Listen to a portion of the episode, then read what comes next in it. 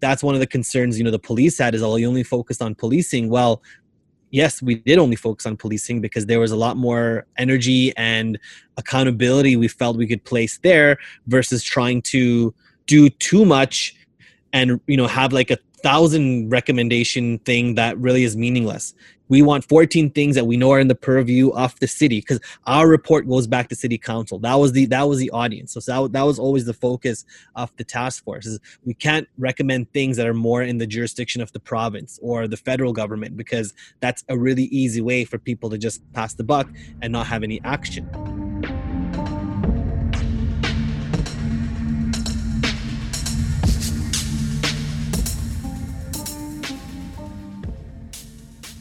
Community and personal safety is something I don't think any black person has taken for granted in this city, given not only recent events, but our long history of racism in Edmonton.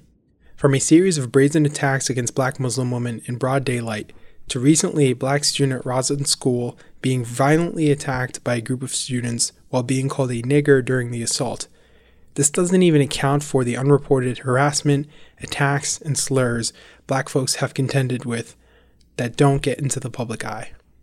When it comes to institutions that are meant to protect and prevent this hate, what we've seen time and time again is that they aren't equipped to help when attacks happen and have even perpetuated harmful practices onto the black community through their actions and policies.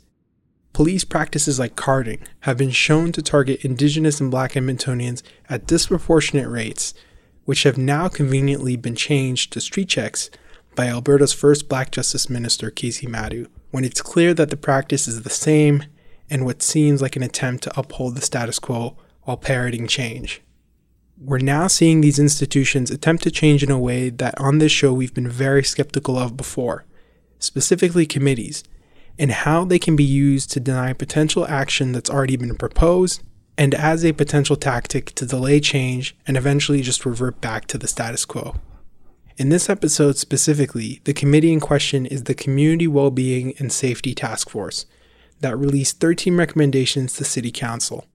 Some of these recommendations include professionalizing policing by creating a regulatory college for cops, expanding the number and use of crisis diversion and alternative policing teams, looking into collective agreements and how they might contribute to systemic bias, and bringing new transparency and independence to the public complaints process.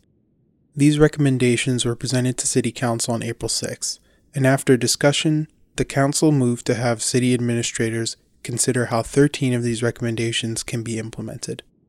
Arguably, one of the most important recommendations to bring police funding in line with comparable cities, or otherwise just basically cut police spending, was denied on the basis that a funding decision like this shouldn't be made on behalf of the next council, which will be elected soon in a municipal election during the fall.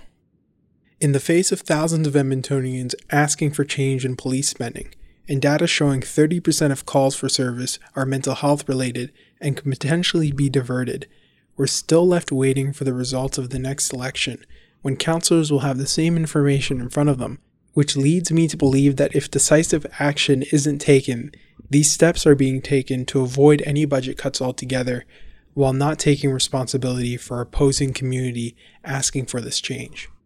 With the other 13 recommendations, while relatively reasonable and sometimes even incremental, they received some criticisms from some city councilors, and especially by the police union, that wrote in an open letter calling it insulting and demeaning to every police officer in this city.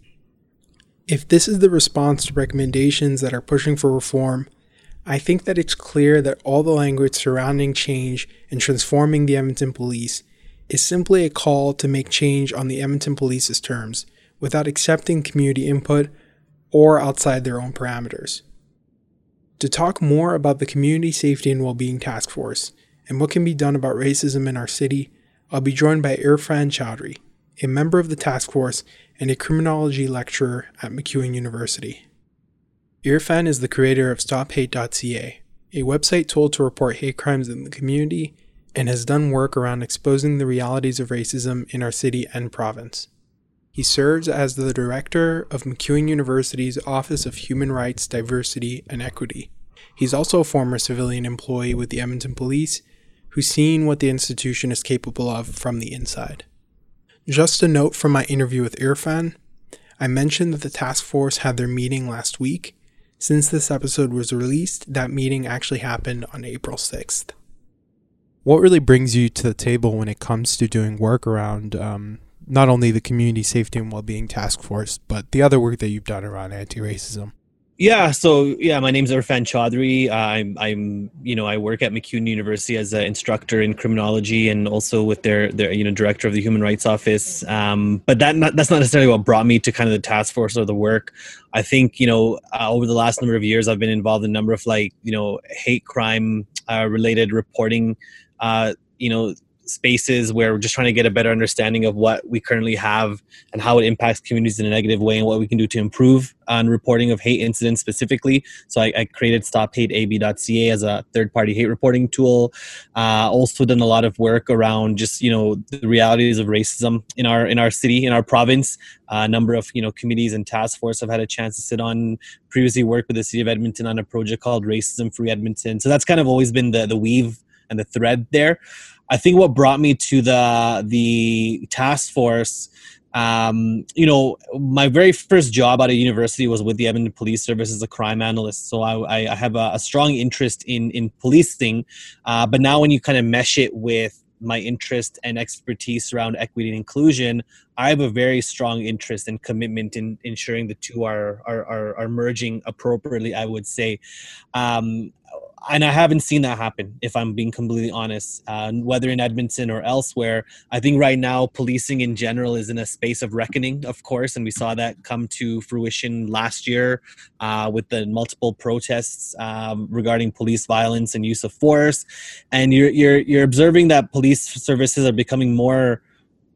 They're they're using the language of equity inclusion a lot more you know saying like we're committed we're going to address things we're going to do this we're going to do that but I think the practice is really what I think needs to be challenged. And so, what led me to the task force is is knowing the experience I had at the table, um, and a few other people that were also on the task force. We didn't know who was going to be on the task force until we were appointed, but you know now that I reflect and seeing some of the other folks on the task force, I feel a lot of us knew what questions to be asking and also where to challenge. And that's one of the reasons why i wanted to, to you know uh, have a role in this task force because i've observed you know just even in commission meetings you know not the right questions aren't being asked to be able to dive into the issue of equity and inclusion within policing in edmonton.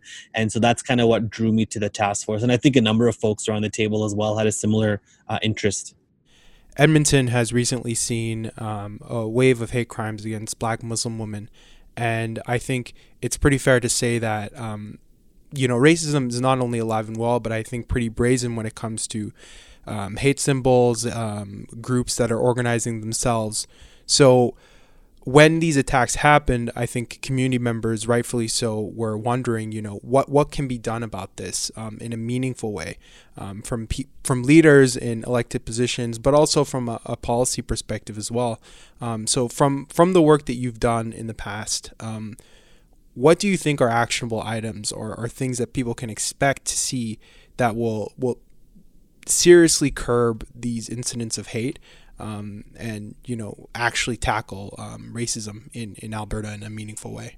Yeah, so you know, for me, this is uh, this is one angle I've been pursuing quite a bit from the the policy side uh, of things, and the the potential for.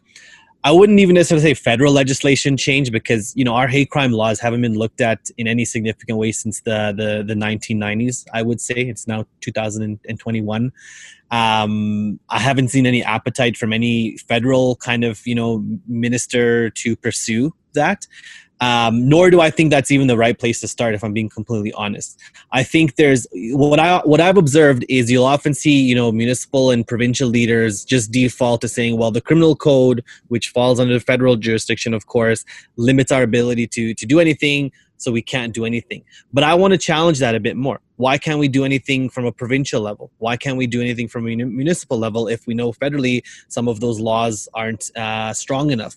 And so one of the things I've really tried to pursue, and I've had some really good conversations uh, with you know folks in in uh, provincial government and municipal uh, in Edmonton around how we can. Um, how can we utilize maybe bylaws or legislation around banning symbols of hate at bare minimum right? Like that could be the bare minimum we can do because oftentimes people will say, well, there's Charter of Rights and Freedoms and the freedom of expression, um, freedom of assembly pieces that sometimes these gatherings that have been coming up where people have had tiki torches and, you know, whatnot, um, you know, being challenged on, on not being able to do anything because of our current legislation. But I've been, you know, connected to a colleague out um, in, in uh, Portland, Oregon and they've been successful in getting through their Senate so uh, their equivalent of their state senate, so our, our provincial government, uh, of a of a bill that would regulate the presence of uh, symbols of racial intimidation at uh, at public protests.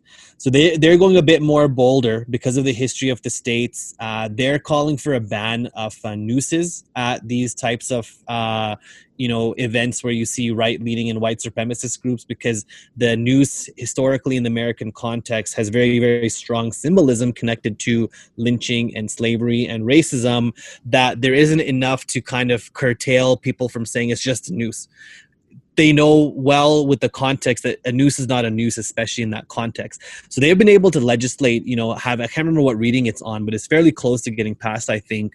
They've been able to legislate the banning of uh, of uh, nooses at these types of protests that we've seen similar like in our in our province around uh, the the guise of uh, racial intimidation, and so I've kind of pushed that kind of an idea and that narrative to some of our sitting leaders um, some from the opposition. I haven't had much luck with anyone in its current kind of you know UCP government, uh, but I haven't tried if I'm being completely honest because I'm not sure who the appropriate place would be. But what's stopping us from, you know, when you have these gatherings at the ledge grounds, for example, we're still allowing people to have their freedom to to express whatever view they want to.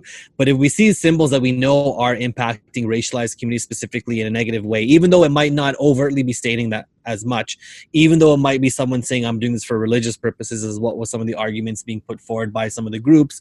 Uh, I think we can still have legislation in place or even a bylaw in place that say, you know, if this is happening on public grounds that the, the city controls, we're not going to tolerate any kind of racial intimidation symbols. We don't have anything like that right now, and I don't know what's kind of you know stopping us or impeding us from considering how our own you know localized, whether municipal or provincial uh, legislation can fill in the gap that's currently left from the federal aspect because then what you get happening is exactly what we see is people just kind of passing the buck around saying well it's not a it's not a crime so police can't get involved. And, and that i agree with 100% if it's not criminal related police shouldn't be involved. But then where can we find those gaps, whether it's communities stepping up, whether it's municipal government stepping up? Similar thing happened. I don't know if you've been following this story in um, in Vermilion, uh, where you know a house was found to have really hateful messages on their private property, and you know they were targeting you know Dr. Hinshaw. They were really overtly sexist, overtly uh, racist in terms of language being used, and the community was saying, "Why is this allowed to happen?" And technically it didn't fit the threshold of a crime when you look at it from the criminal code perspective but vermilion came together and put uh, put uh, their council put together a uh, uh an order uh, that demanded the signs to be removed and the person complied. And you can see when you have that level of governance kind of come together quite quickly things can be addressed right? So i think that's where we need to have some um, some bold leadership i would say in that regard because oftentimes it's not until people who are impacted by these types of, of whether symbols or language uh, raise the concern because our political landscape and leadership landscape still has a lot of work to do around you know being diverse and reflective of our communities. Unless it's being raised to you as an issue because you don't experience it personally you're not really going to know it's something to address right? And so i think those are pieces where we can still advocate for change at very localized levels.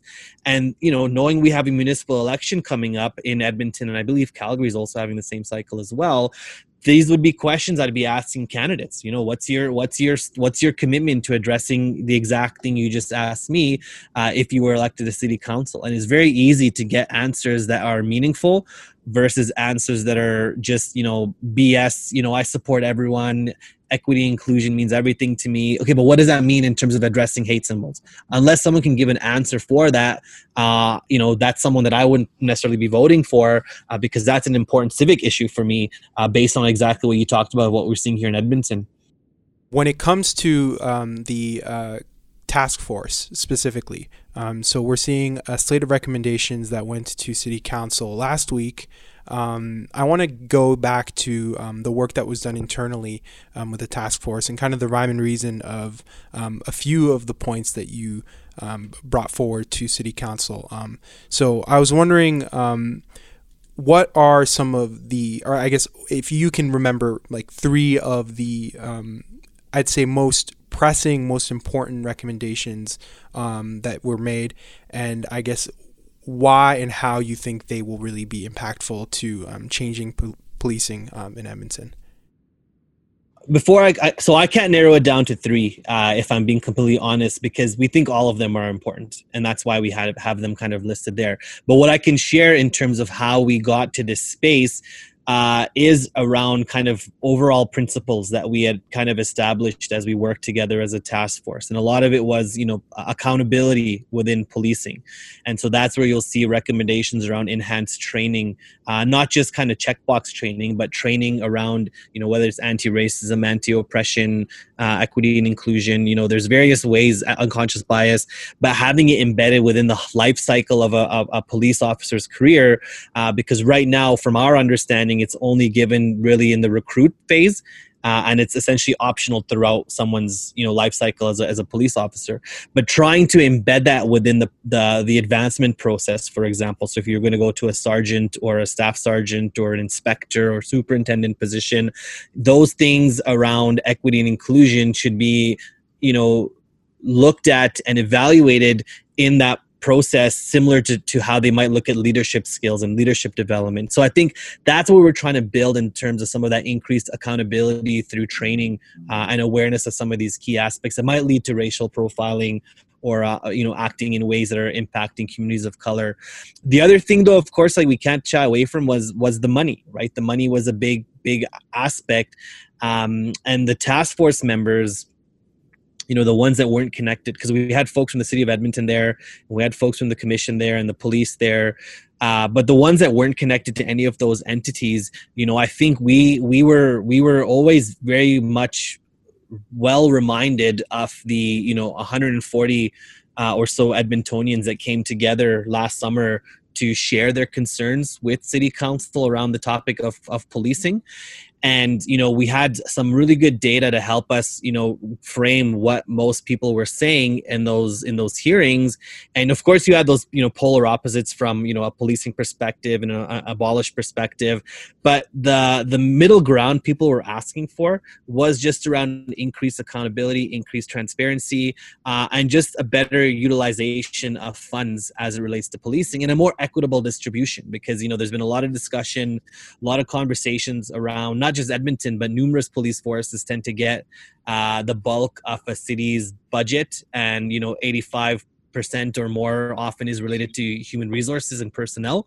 And so really trying to challenge ways of you know can we still support what we need for policing uh, but also give some of the community facing organizations uh, uh, uh, an equitable chance of getting funding to do things that police might be doing right now that are probably well suited within a community's perspective.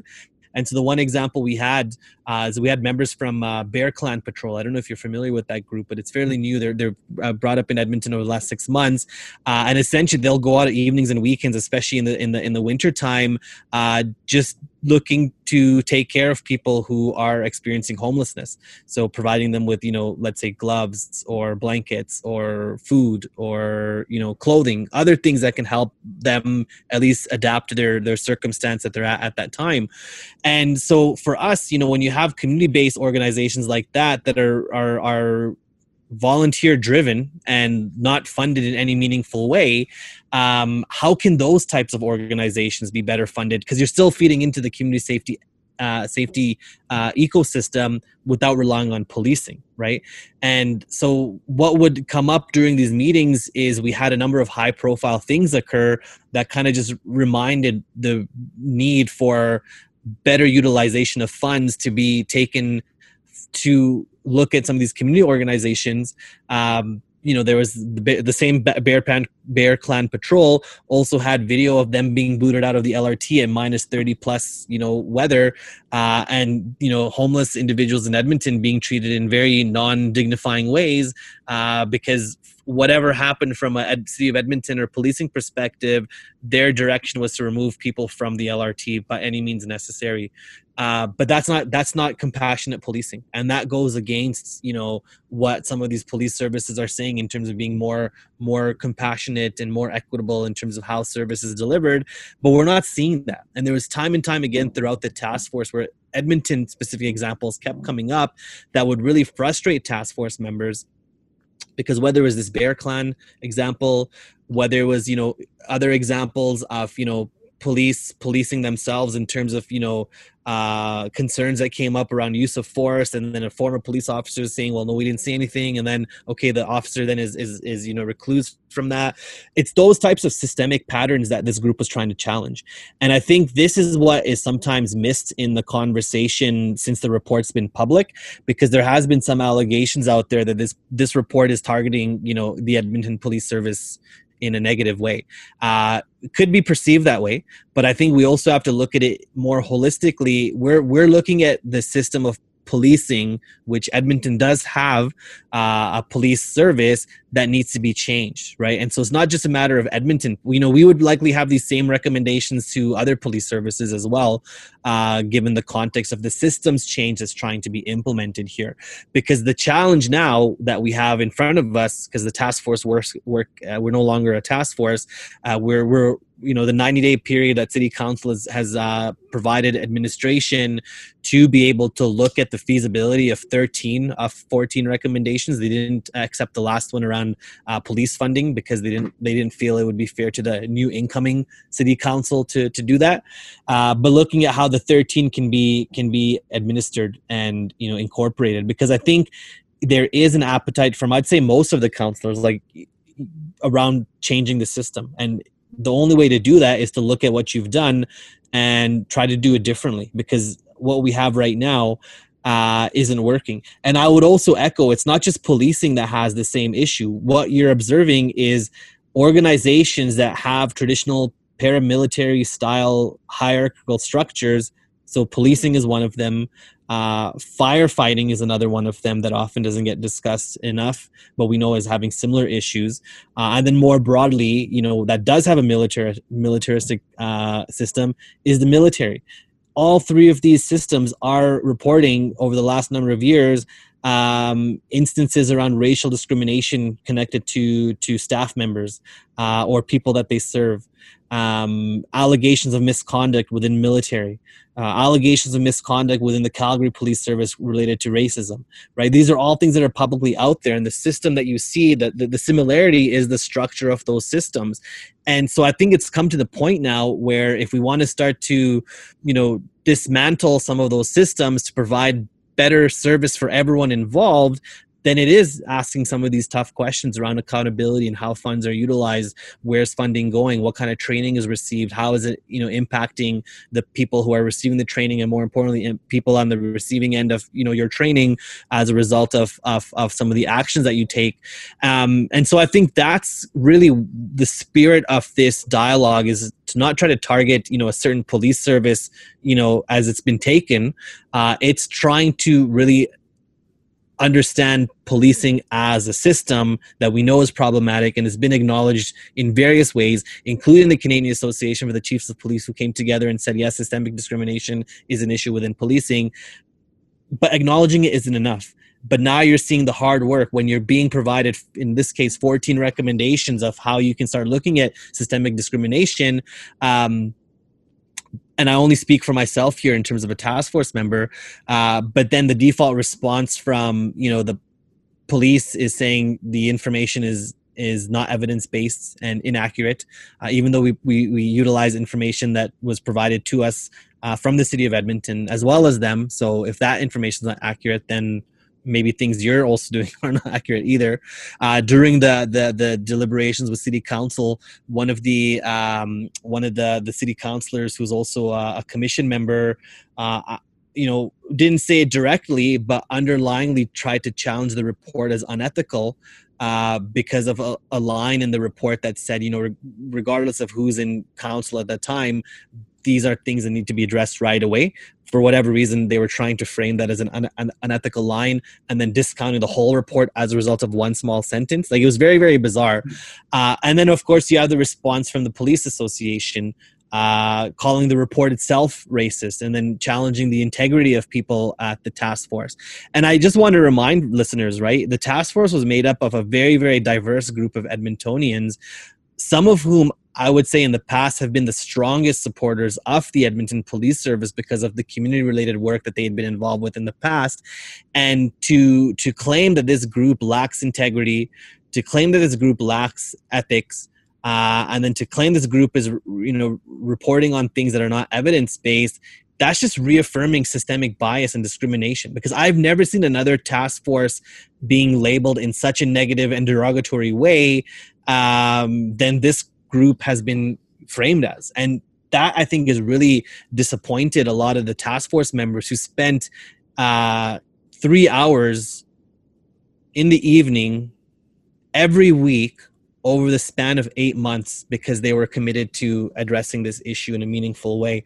And to just flippantly say that the task force members um, lack integrity, lack ethics, or lack evidence it's it's you know again for us it just kind of reaffirmed the reason for why these types of reports are needed uh, because it exposes once the challenging work needs to be done rather than doing the work itself you start to expose those individuals who provided you with you know recommendations as the problem themselves. So you know there's a scholar out there Sara Ahmed she talks about you know when you when you start raising the issue you become the issue. And so that's really what's been, in my opinion, redirected only from the policing side because what I've observed from the city of Edmonton side, they're they're they're doing the work, right? They've committed 90 days to reporting back on how they can implement a lot of these uh, these recommendations, but we haven't seen the same response from the police seems like they they want to keep that change within their own purview. You know, they keep mentioning how these, you know, um, they have the the Chiefs Advisory Council, they have PACT, they have all these things happening internally.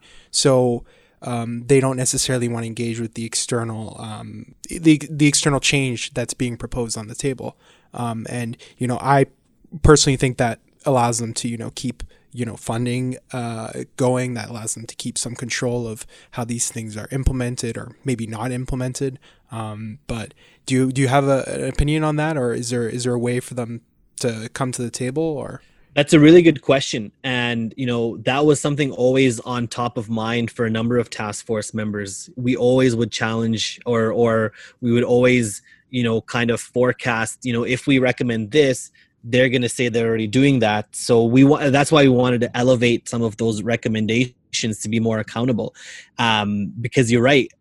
The other the other layer there though, you know, I look at something like the help the, the recent help unit that they've just established, right? Where you know you have police and a social worker, I think, kind of going around inner city Edmonton, redirecting people away from the justice system.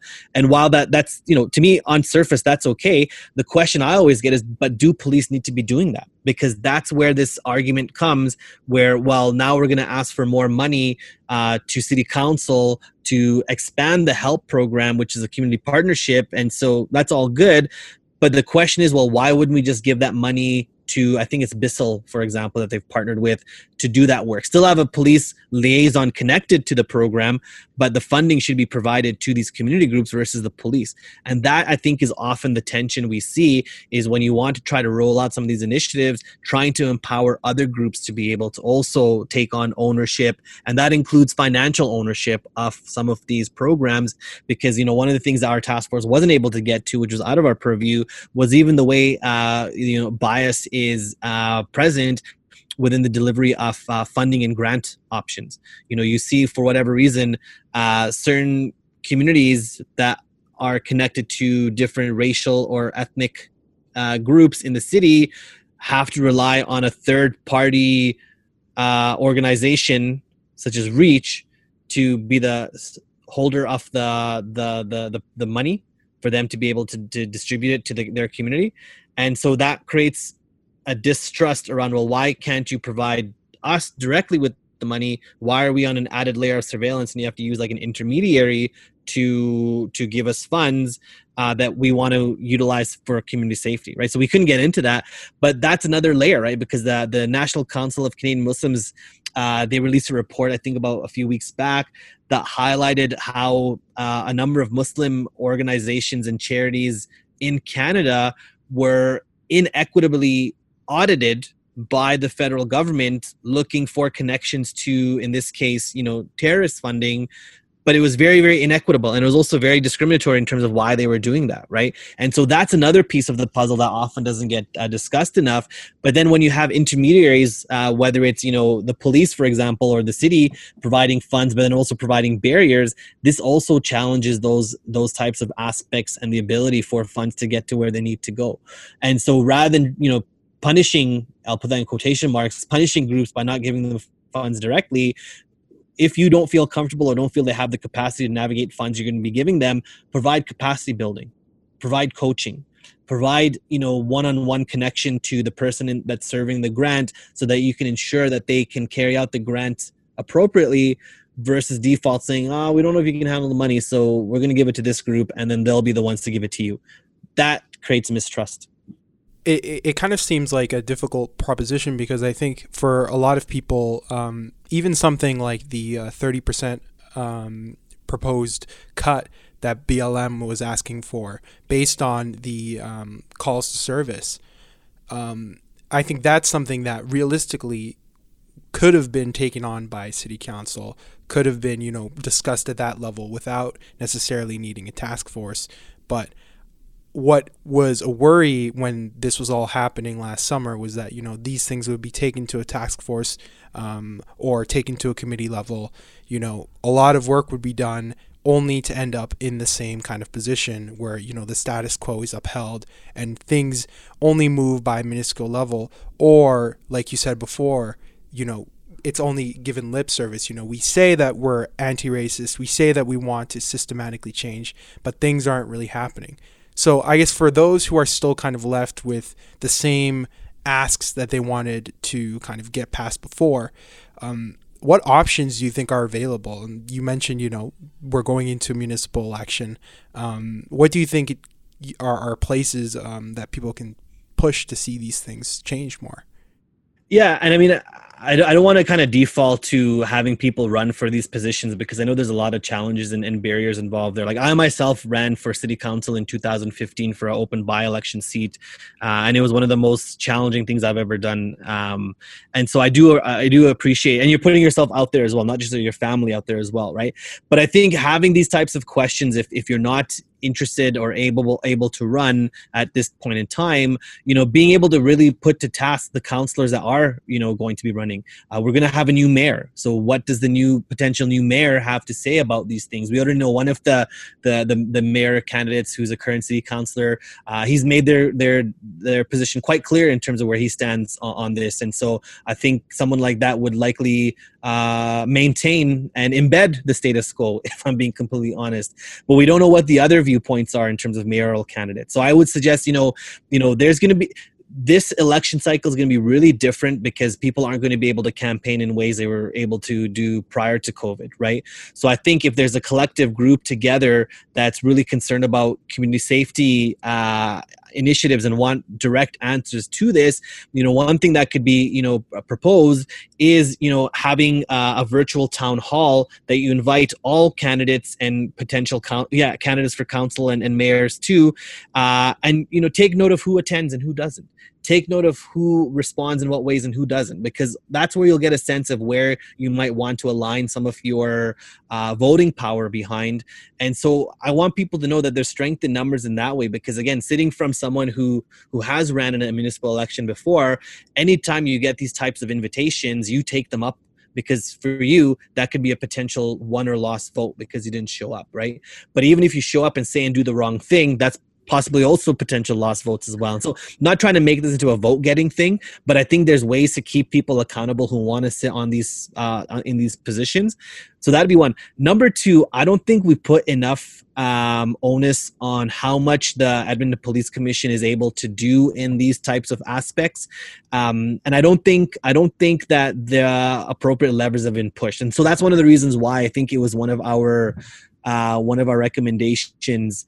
Um, you know, I think number eight, change the competition and recruitment of the Edmonton Police Commission to more comprehensively reflect the community.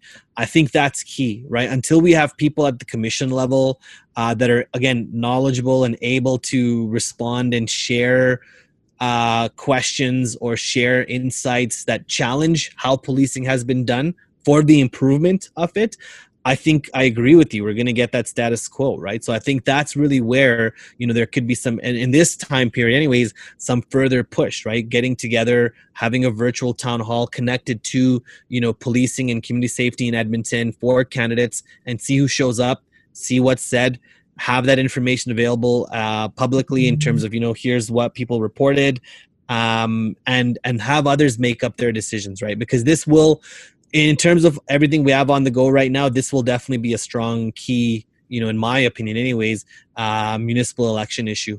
At the end of the day, like you know, Edmonton wasn't the only city that kind of came together to to look at how, how we can make policing, you know, more effective, right? And so, even though this task force came together around the community safety well-being umbrella, because we had such a small period of time to get recommendation back, like we had to work within an eight-month uh, or six uh, six-month uh, cycle we couldn't look at everything. And i think that's one of the concerns you know the police had is all oh, you only focused on policing. Well yes we did only focus on policing because there was a lot more energy and accountability we felt we could place there versus trying to you know do too much and you know have like a thousand recommendation thing that really is meaningless. And so we were really mindful of that. We don't want to just come up with like 60 things for someone to not do we want 14 things that we know are in the purview of the city because our report goes back to city council. That was the that was the audience. So that, that was always the focus of the task force is we can't recommend things that are more in the jurisdiction of the province or the federal government because that's a really easy way for people to just pass the buck and not have any action. And so we put to task around making sure that anything we put together was in the realm of municipal government and city council. And so that's why uh, the recommendations themselves are so laser focused on on not even just policing it's policing but it's also bylaw it's also peace officers that are employed by the city of edmonton. And so it's looking at that law enforcement system whether it's in a policing environment or a non-policing environment it still impacts people the same right? We still see reports that saying indigenous people black people are stopped at higher rates for you know street checks or whatever they might be called now. Um, LRT security uh, uh, data found the exact same thing. You know what I mean? And it's mm-hmm. not just in Edmonton. You see different, you know, VPD just came up, Vancouver Police Department just came out with a report that said, oh, look, our recent survey has highlighted less Indigenous and Black people are being stopped. But that means they're still being stopped. You know what I mean? Arbitrarily, in my opinion, still. And it's how that data gets utilized that's also the concern as well. You saw similar things uh, over this last weekend where the Ontario government, uh, now they've scaled back from that, of course, but said that they're going to u- utilize police for spot checks around COVID, um, you know, following COVID health uh, uh protocols.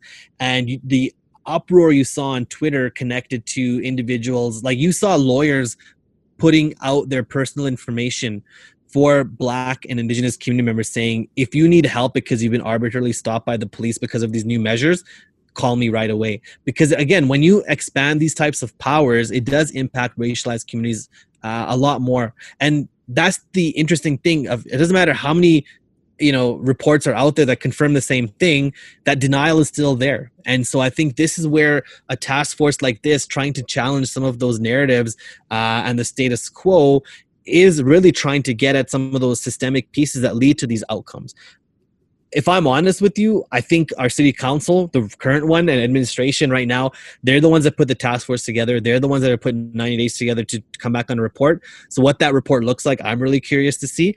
But I haven't seen the same appetite from our policing friends. And so, to me, that's where it's concerning because until you're ready to make that change, we are going to continue to see the same aspects continue.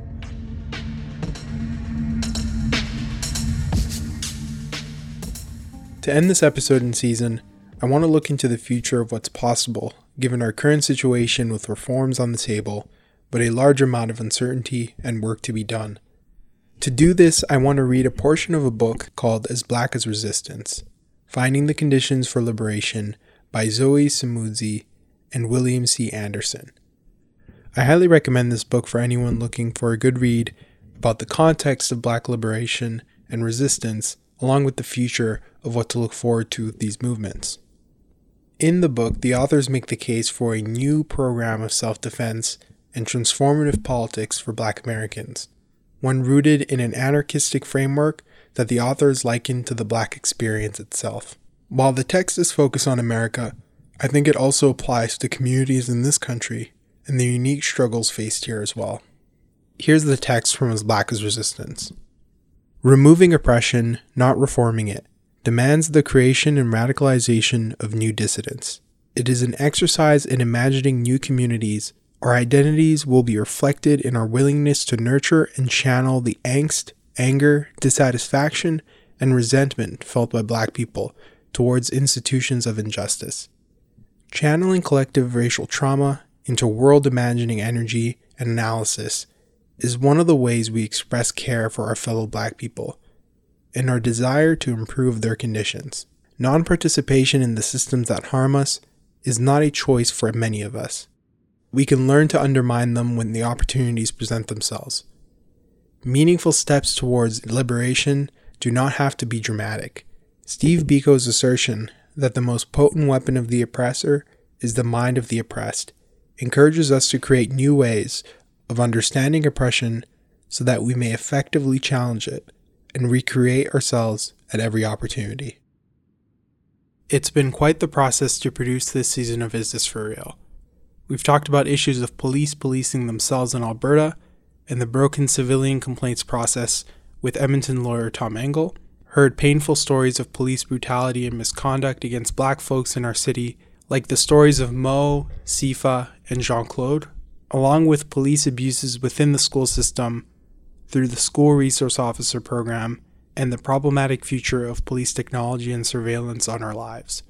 We've talked about problems with how the media cover police and black lives in Canada, along with multiple stories of how elected officials have fallen short in acting on community demands regarding policing in Edmonton. There are a lot of people that I want to send thanks to for making this podcast a reality. Thank you to the members of our founding team Bashir, Avnish, Nicholas, and our former host Hanan for all their work, help, and support with this podcast.